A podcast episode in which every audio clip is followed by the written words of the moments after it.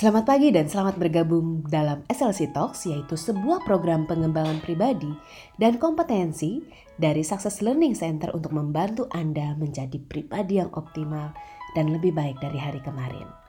Silakan sampaikan pertanyaan Anda, sharing atau diskusi teman-teman ke email kami consultant at slcway.com atau WA ke 0811 855 992. Dan hari ini teman-teman akan bersama dengan saya Christine Manopo sampai dengan 30 menit ke depan. Saya akan berbagi ke teman-teman semua tentang kepemimpinan pribadi dan topik hari ini merupakan salah satu topik dari leadership series yang akan membangun dan mengembangkan kompetensi kepemimpinan teman-teman semua. Nah, teman-teman juga bisa mengikuti videonya melalui YouTube channel kami dan subscribe di SLC Indonesia. Kalau kita bicara soal kepemimpinan, biasanya sering dihubungkan dengan pemimpin di dalam organisasi, entah kantor, perkumpulan, komunitas, dan sebagainya. Lalu biasanya kebanyakan orang berkata, waduh saya tuh nggak bisa memimpin. Atau bilang, nggak semua orang bisa mimpin bu.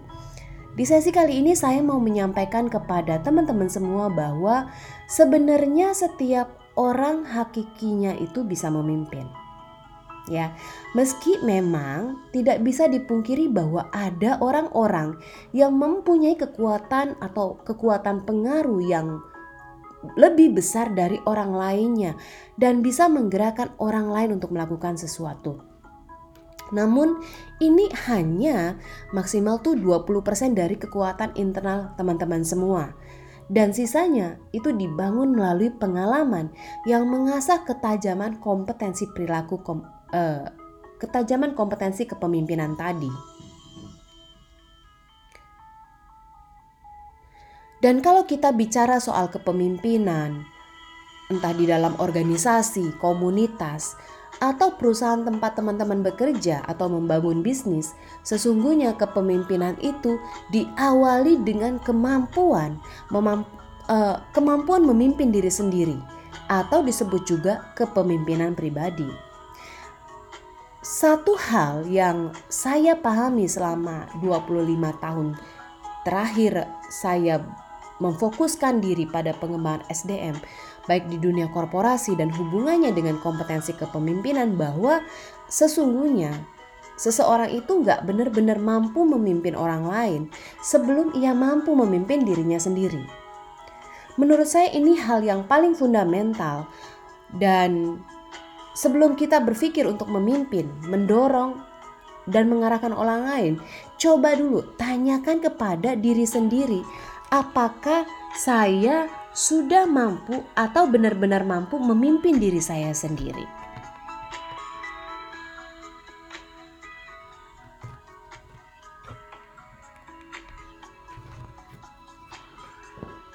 Jadi kalau kita berbicara kepemimpinan pribadi sesungguhnya ini dibentuk dengan kebiasaan melakukannya setiap hari ke diri kita masing-masing. Kenapa? Karena seperti yang tadi saya sempat kemukakan bahwa kepemimpinan itu bukan hadiah. Kepemimpinan itu tidak sesungguhnya bakat, namun lebih kepada keahlian yang dibangun terus-menerus melalui perilaku sehingga jadilah sebuah kompetensi. Dan lalu apa sih sesungguhnya kepemimpinan pribadi itu? Ini penting buat teman-teman semua tidak dipisahkan kalian apakah termasuk generasi apa? Apakah generasi boomer atau milenial? Kita semua perlu sekali mengerti dan mengaplikasikan ini dalam kehidupan kita untuk menjadi pribadi-pribadi yang optimal.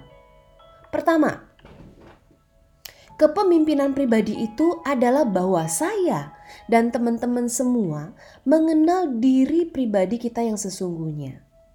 Seringkali kita mengenal diri kita karena apa kata orang, apa yang kita rasakan, atau juga berdasarkan tes kepribadian yang mungkin teman-teman pernah ikuti. Kalau teman-teman pernah mungkin atau melakukan atau mempelajari tentang Johari Window atau jendela Johari, di situ dijelaskan ada empat jendela, yaitu saya tahu dan Anda tahu, saya tahu dan Anda tidak tahu, saya tidak tahu dan Anda tahu, dan terakhir adalah saya tidak tahu dan Anda tidak tahu. Maka mengenai ini, mengenal diri sendiri yang sesungguhnya adalah pencarian jati diri kita secara pribadi seterus eh, secara terus menerus.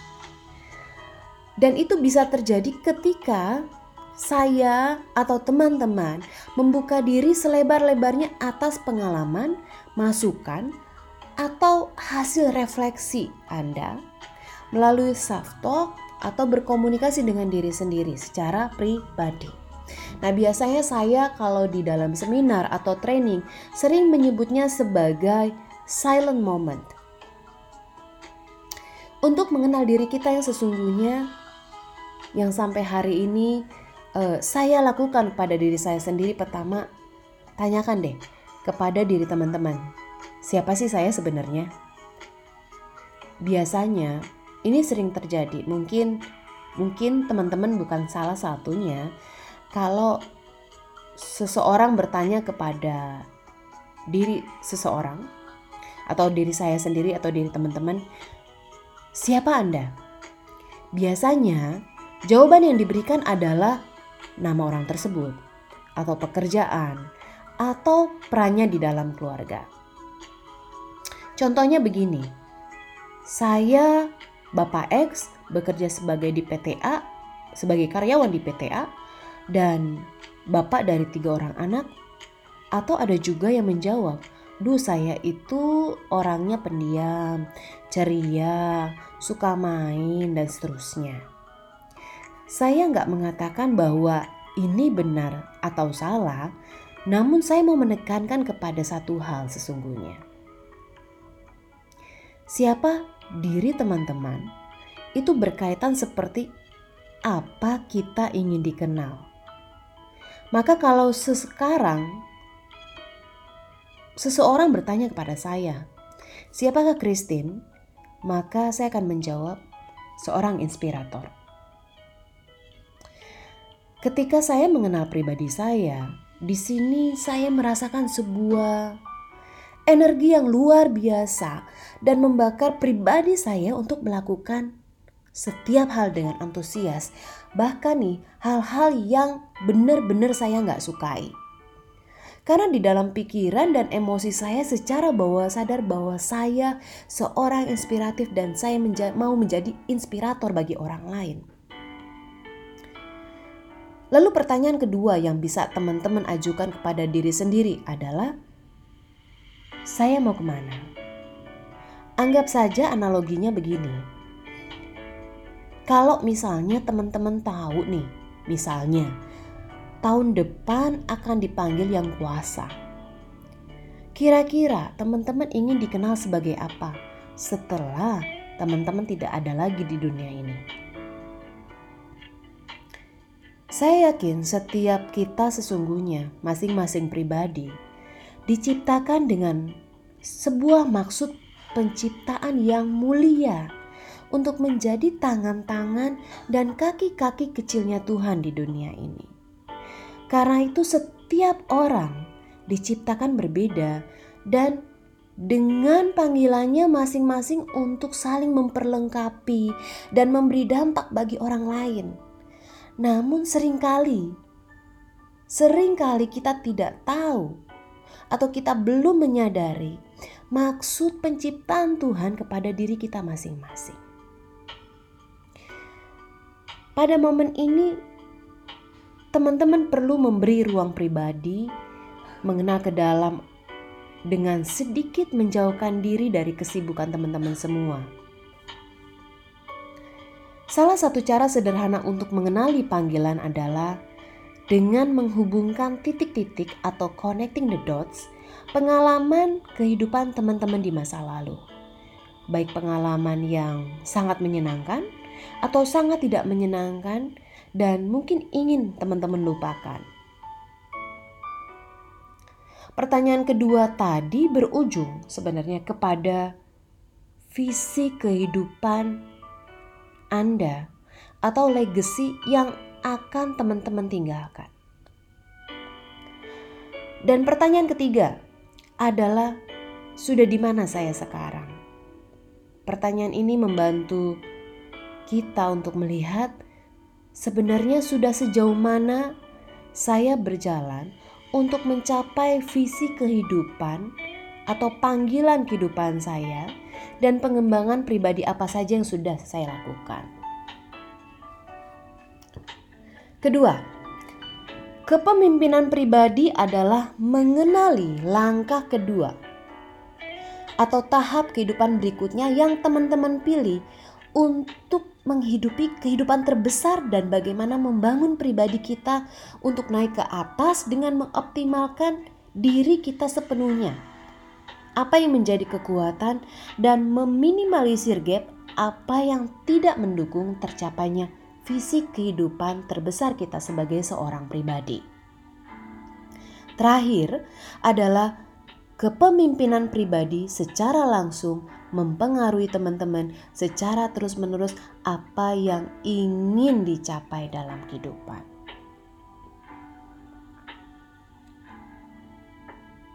Lalu kenapa kepemimpinan pribadi ini sangat penting untuk mencapai sebuah kehidupan yang optimal? Pertama-tama adalah kepemimpinan pribadi itu membantu kita, saya dan teman-teman untuk mengelola aktivitas yang kita lakukan sehari-hari. Dengan mengenal diri kita secara utuh, termasuk mengetahui secara spesifik panggilan kehidupan kita, maka sesungguhnya kita akan mengisi hari-hari kita menjadi jauh lebih efektif, jauh lebih produktif. Kita akan lebih menghargai ini setiap hal yang kita miliki, termasuk waktu, termasuk apa yang dipunyai. Kepemimpinan mendorong diri teman-teman mendisiplinkan diri dan fokus serta setia melakukan dan menyelesaikan apa yang sudah dimulai. Kedua, menyediakan petunjuk dan arahan ke mana sesungguhnya teman-teman melangkah. Apa saja yang harus dipersiapkan termasuk membangun hubungan dan jejaring yang terintegrasi dengan panggilan kehidupan teman-teman yang terbesar. Kemudian yang ketiga adalah kepemimpinan pribadi akan memotivasi dan menginspirasi kehidupan kita setiap harinya. Ini penting sekali ketika kita melakukan aktivitas yang sama berulang-ulang. Biasanya akan muncul rasa bosan dan putus pengharapan. Ketika teman-teman bertindak menjadi pemimpin bagi diri sendiri, maka secara bawah sadar kita akan didorong, diingatkan, dimotivasi untuk melakukan sesuatu sampai bahkan hal-hal yang sebelumnya kita pikir tidak mungkin kita bisa melakukannya. Selanjutnya, kepemimpinan pribadi membangun kepercayaan diri dan keberanian melakukan sesuatu bahwa bahkan tindakan yang memaksa Anda keluar dari zona nyaman.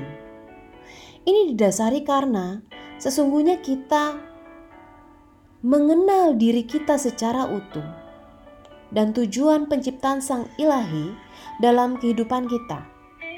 Karena itu sesungguhnya kepemimpinan pribadi memberikan kita sebuah kehidupan, visi kehidupan yang semakin besar ketika kita melewati setiap proses kehidupan, tahap demi tahap.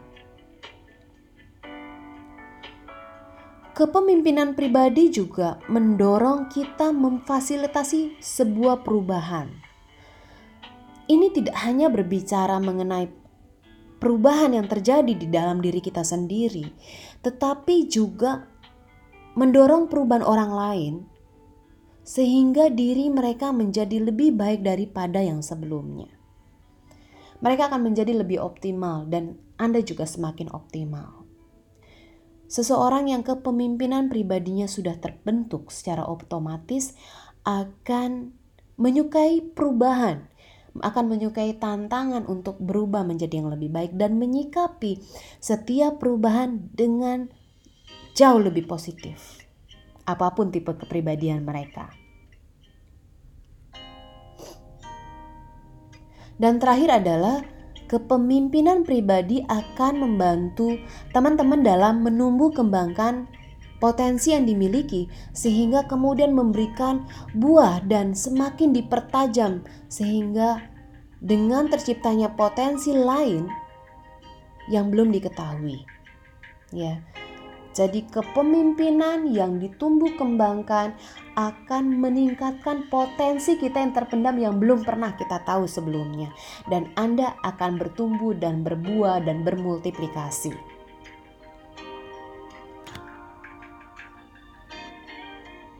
Semakin kita mempertajam potensi dan konsisten melakukannya untuk mencapai tujuan panggilan kita, maka sesungguhnya nanti teman-teman akan merasakan bahwa tubuh teman-teman secara otomatis akan memiliki energi yang jauh lebih besar sehingga kemudian kita akan jauh lebih produktif mengembangkan diri kita, mengembangkan potensi kita sehingga kemudian menjadi kompetensi yang akan mendukung pencapaian visi kehidupan teman-teman yang jauh lebih besar. Saya pribadi tidak merasa bahwa saya mempunyai potensi yang seperti yang sekarang ini saya lakukan sebagai profesi saya. Saya mungkin 30 tahun yang lalu adalah seorang yang cenderung tidak suka berhubungan dengan orang lain, eh, cenderung pemalu, males berbicara, apalagi mempengaruhi orang lain.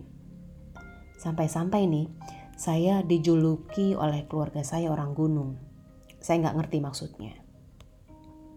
Sampai akhirnya ada seseorang yang cukup saya segani waktu itu, um, seorang pemimpin yang kemudian memberikan inspirasi kepada saya mengenai kepemimpinan pribadi ini. Ia sangat membantu saya untuk mengenal diri saya pribadi dan tujuan penciptaan ilahi dalam kehidupan saya. Sampai dengan hari ini beliau menjadi mentor eh, baik dalam bisnis dan setiap aspek kehidupan dan karir saya. Ia membantu saya mengenal pribadi saya secara pribadi dan saya benar-benar bersyukur kalau saya mempunyai seorang mentor kehidupan yang menjadikan pribadi saya lebih baik dan lebih optimal. Nah, saya juga mendorong teman-teman untuk memiliki mentor atau coach yang bisa membantu teman-teman menjadi pribadi sehingga kemudian membangun kehidupan yang optimal, produktif dan berbahagia secara utuh. Jadi kalau saya suka menyebutnya adalah menjadi contented human being. Menjadi benar-benar manusia yang optimal yang berkepenuhan. Nah, karena saya sudah membagikan pentingnya sebuah kepemimpinan pribadi, terakhir adalah bagaimana sih cara untuk membangun kepemimpinan pribadi tersebut di dalam diri kita. Berdasarkan pengalaman saya, ada beberapa hal yang bisa kita bangun untuk mencapai kompetensi pribadi adalah pertama, bangun kesadaran diri teman-teman. Kenali pribadi, mengenali pribadi itu penting sekali. Mengenal siapa kita yang sesungguhnya, kekuatan kita, kelemahan kita, rasa takut, bahkan trauma di masa lalu. Jadi, Mengenal diri tidak cuma yang baik-baik saja, karena dasarnya karakter kita itu terbentuk dari hal yang sangat menyenangkan dan tidak menyenangkan, plus pemaknaan teman-teman secara pribadi atas pengalaman tersebut. Di awal saya belajar mengenal diri saya, saya mencatat semua hal uh, di dalam jurnal saya membacanya dan kemudian saya berupaya untuk merasakan emosi atau perasaan yang kemudian muncul atas apa yang saya sudah tuliskan tadi. Dalam kepemimpinan pribadi penting sekali mengenali secara utuh kondisi emosi kita. Semakin teman-teman mencoba denial nih, maka biasanya akan berujung kepada ketidakmatangan emosi yang sering kali menjadi perilaku memilih melarikan diri daripada menyelesaikannya. Ketika kita membangun kesadaran diri kita, berarti sesungguhnya kita sedang memberikan ruang dari kesibukan, rutinitas, dan kekhawatiran kita. Membangun kesadaran diri berarti menerima kondisi apa yang sudah terjadi, bersyukur karenanya, dan melakukan sesuatu yang jauh lebih besar, mengeluarkan sisi human Anda yang optimal dan menjadi manusia yang seutuhnya.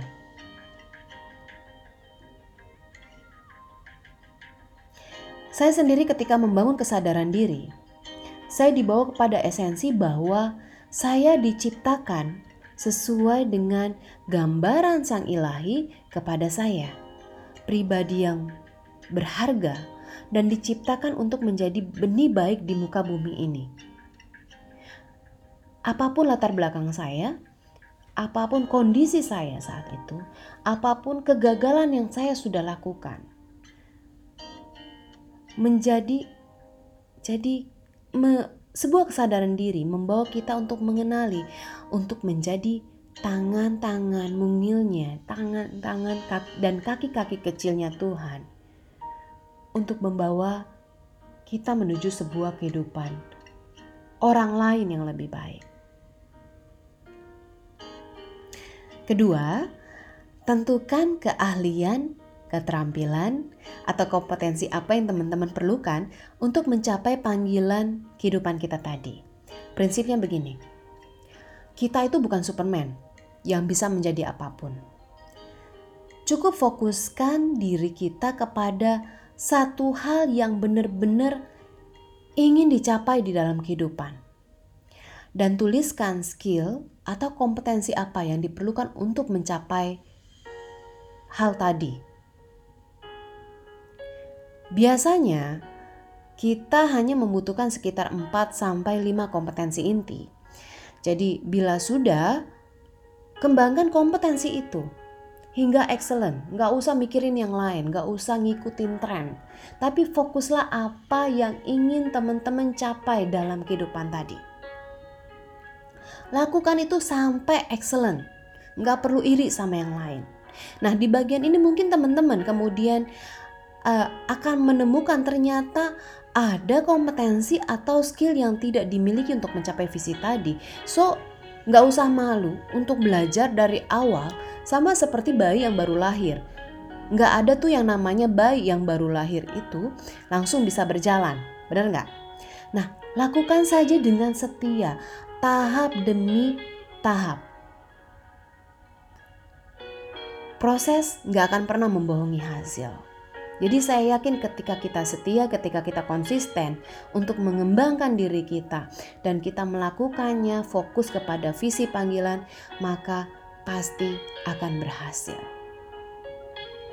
Termasuk teman-teman juga akan mendapati bahwa ada skill atau kompetensi yang sangat dibutuhkan dan teman-teman akan sangat tidak suka melakukannya. Karena saya sudah mengalami ini. Kalau sudah ketemu yang ini nih, maka harus dengan rela dan sadar memutuskan keluar dari zona nyaman teman-teman. Jujur, menjadi pribadi yang optimal itu memberikan tantangan tersendiri. Menjadi pribadi yang optimal nggak ada yang namanya ruang untuk nyaman dan santai-santai. Tapi ketika menyadari visi panggilan, teman-teman akan jauh lebih contented, lebih berkepenuhan. Meskipun yang tadi melakukan hal-hal yang sangat tidak menyenangkan tadi. Lalu hal ketiga untuk membangun kepemimpinan pribadi adalah ini yang susah. jujur sama diri sendiri. Selain yang saya sudah sebutkan di atas, jujur atas keadaan uh, atas keadaan kita, baik kegagalan, kesalahan, kelalaian yang kita lakukan di masa lalu atau mungkin hari ini. Jujur sama diri sendiri adalah langkah awal dari sebuah pemulihan pribadi.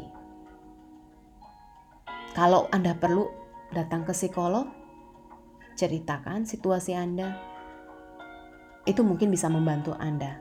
Tapi ketika masuk ke dalam dan menyatakan itu, menyatakan kegagalan Anda, menyatakan kesalahan Anda, apa pun yang Anda rasakan menjadi beban pikiran Anda, maka Anda akan jauh lebih berkepenuhan. Dan ketika Anda pulih, ketika teman-teman pulih, maka teman-teman akan membawa diri pribadi teman-teman berjalan kepada sesuatu yang lebih besar dan menjadi orang yang apa adanya. Karena nggak ada lagi beban yang menumpuk di pundak teman-teman. Saya selalu membuat analogi kepada diri saya begini. Anggap aja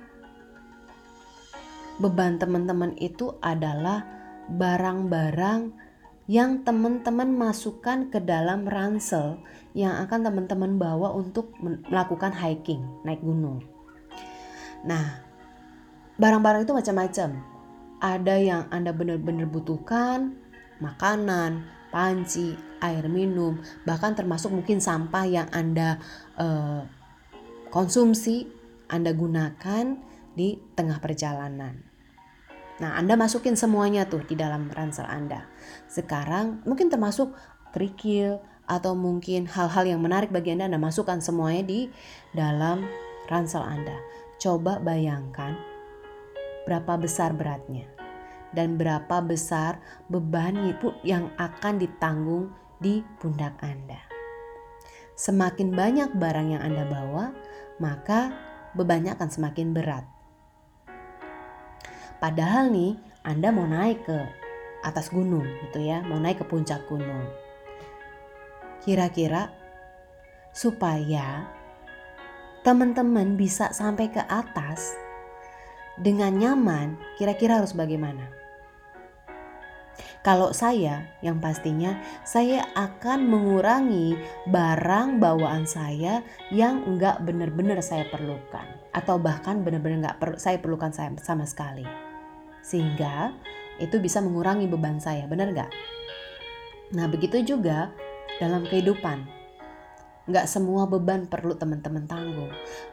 Nggak semua beban perlu ditaruh di pundak teman-teman. Ada yang harus dilepaskan. Nah yang keempat, bangun jejaring Anda. Satu hal yang perlu kita ingat adalah kita ini dasarnya adalah makhluk sosial. Ya, anda membutuhkan orang lain untuk berkembang dan optimal. Dan mereka yang jauh mempertajam Anda, yang menjadi besi bagi Anda, sesungguhnya adalah mereka yang sangat tidak Anda sukai. Jadi, mereka yang akan mempertajam kemampuan Anda, meningkatkan kompetensi Anda, meningkatkan jati diri Anda untuk naik ke level berikutnya adalah orang yang sangat Anda tidak sukai. Kenapa? Ini hukum alam. Ketika kita menghadapi orang yang hampir sama dengan kita, baik minat, kepribadian, status, dan sebagainya, itu jauh, jauh, jauh, sangat mudah menghadapi orang tersebut. Tapi enggak sebaliknya Nah, di sini saya dan teman-teman perlu sebuah kematangan emosi, eh, sebuah kematangan emosi, kemampuan untuk menerima orang lain, kemampuan untuk mengelola konflik, sampai membuat strategi tertentu untuk memenangkan hubungan dengan orang yang tidak saya sukai tadi. Jadi, kalau saat ini teman-teman punya pasangan, atasan, atau klien yang sangat menyebalkan, nggak usah dihindari. Kenapa? Teman-teman harus hadapi. Mungkin sebenarnya bukan mereka yang salah, tapi kita yang salah. Salah apa? Salah respon. Hadapi mereka, buka hati, dan gunakan strategi untuk memenangkan hubungan. Karena apa? Karena mereka yang akan membuat kita naik kelas ke level kehidupan berikutnya. Dan kalau memang diperlukan, teman-teman bisa mempelajari strategi membangun hubungan dengan orang lain dengan yang tadi mempelajari kepribadian mereka. Kenali gaya komunikasi, kenali rasa takut mereka, kenali apa yang membuat mereka merasa berharga. Maka saya yakin ketika Anda melalui itu, maka Anda akan menemukan strategi komunikasi yang tepat untuk menghadapi orang tersebut. Dan